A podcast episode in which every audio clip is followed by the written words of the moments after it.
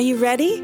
We are about to listen to a bedtime story from the Gospel of Luke, told to us by Pastor Matt from Seven Mile Road in Boston, Massachusetts.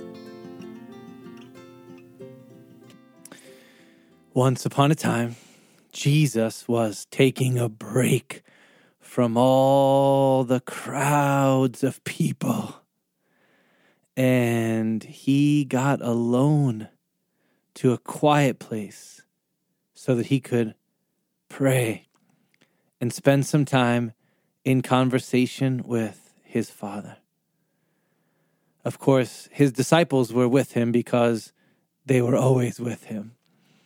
And he called them to himself and he looked them in the eye and he said, I have a question for you. Who do the crowds say that I am? You know, those crowds and crowds and crowds and crowds of people that follow me?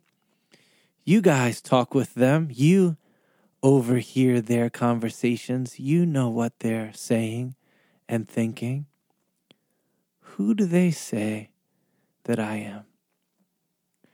Well, immediately they took turns and they gave answers of different things that they had heard. They said, Some people think that you're John the Baptist, risen from the dead and continuing his ministry.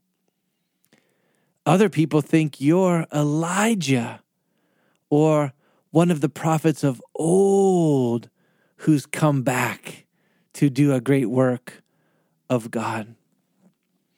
And mm, some people thought this, and some people thought that.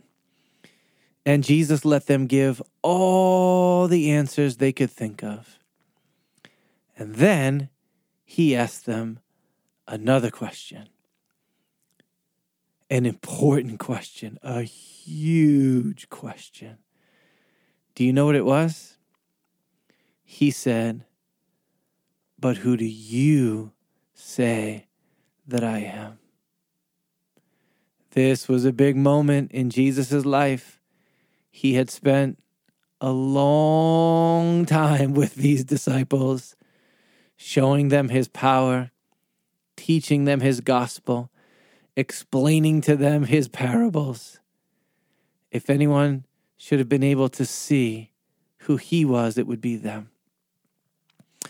Well, there was one of the 12 disciples who was louder than all of them.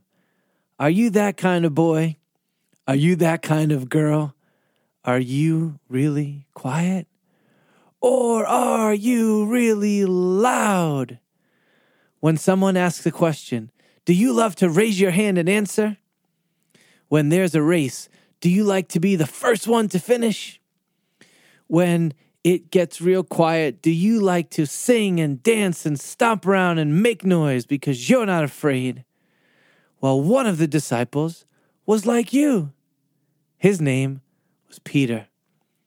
And he was also probably the oldest of the disciples. And so he stepped up and he gave an answer. And it was a big answer. And we wonder if he even trembled as he said it. Did he say it loud? Did he say it soft? Did he say it really quietly? We don't know, but this is what he said. He said, You are the Christ, the Son of the living God, the one who was promised to come and save God's people, David's son, the Messiah. And Jesus looked at Peter and he said, Peter, you're right. But you didn't figure that out on your own. You didn't come up with that because you're so smart.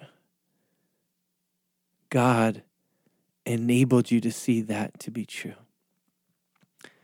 And that confession right there of who I am, that is the rock that I will build my church upon. Whoa. So, in this moment was the first time that Jesus' disciples came to see clearly who he was. Let's pray. Jesus, we confess tonight with Peter, you are Lord, Savior, Christ, that you came to save us. Amen. All right, it's time for bed. Good night.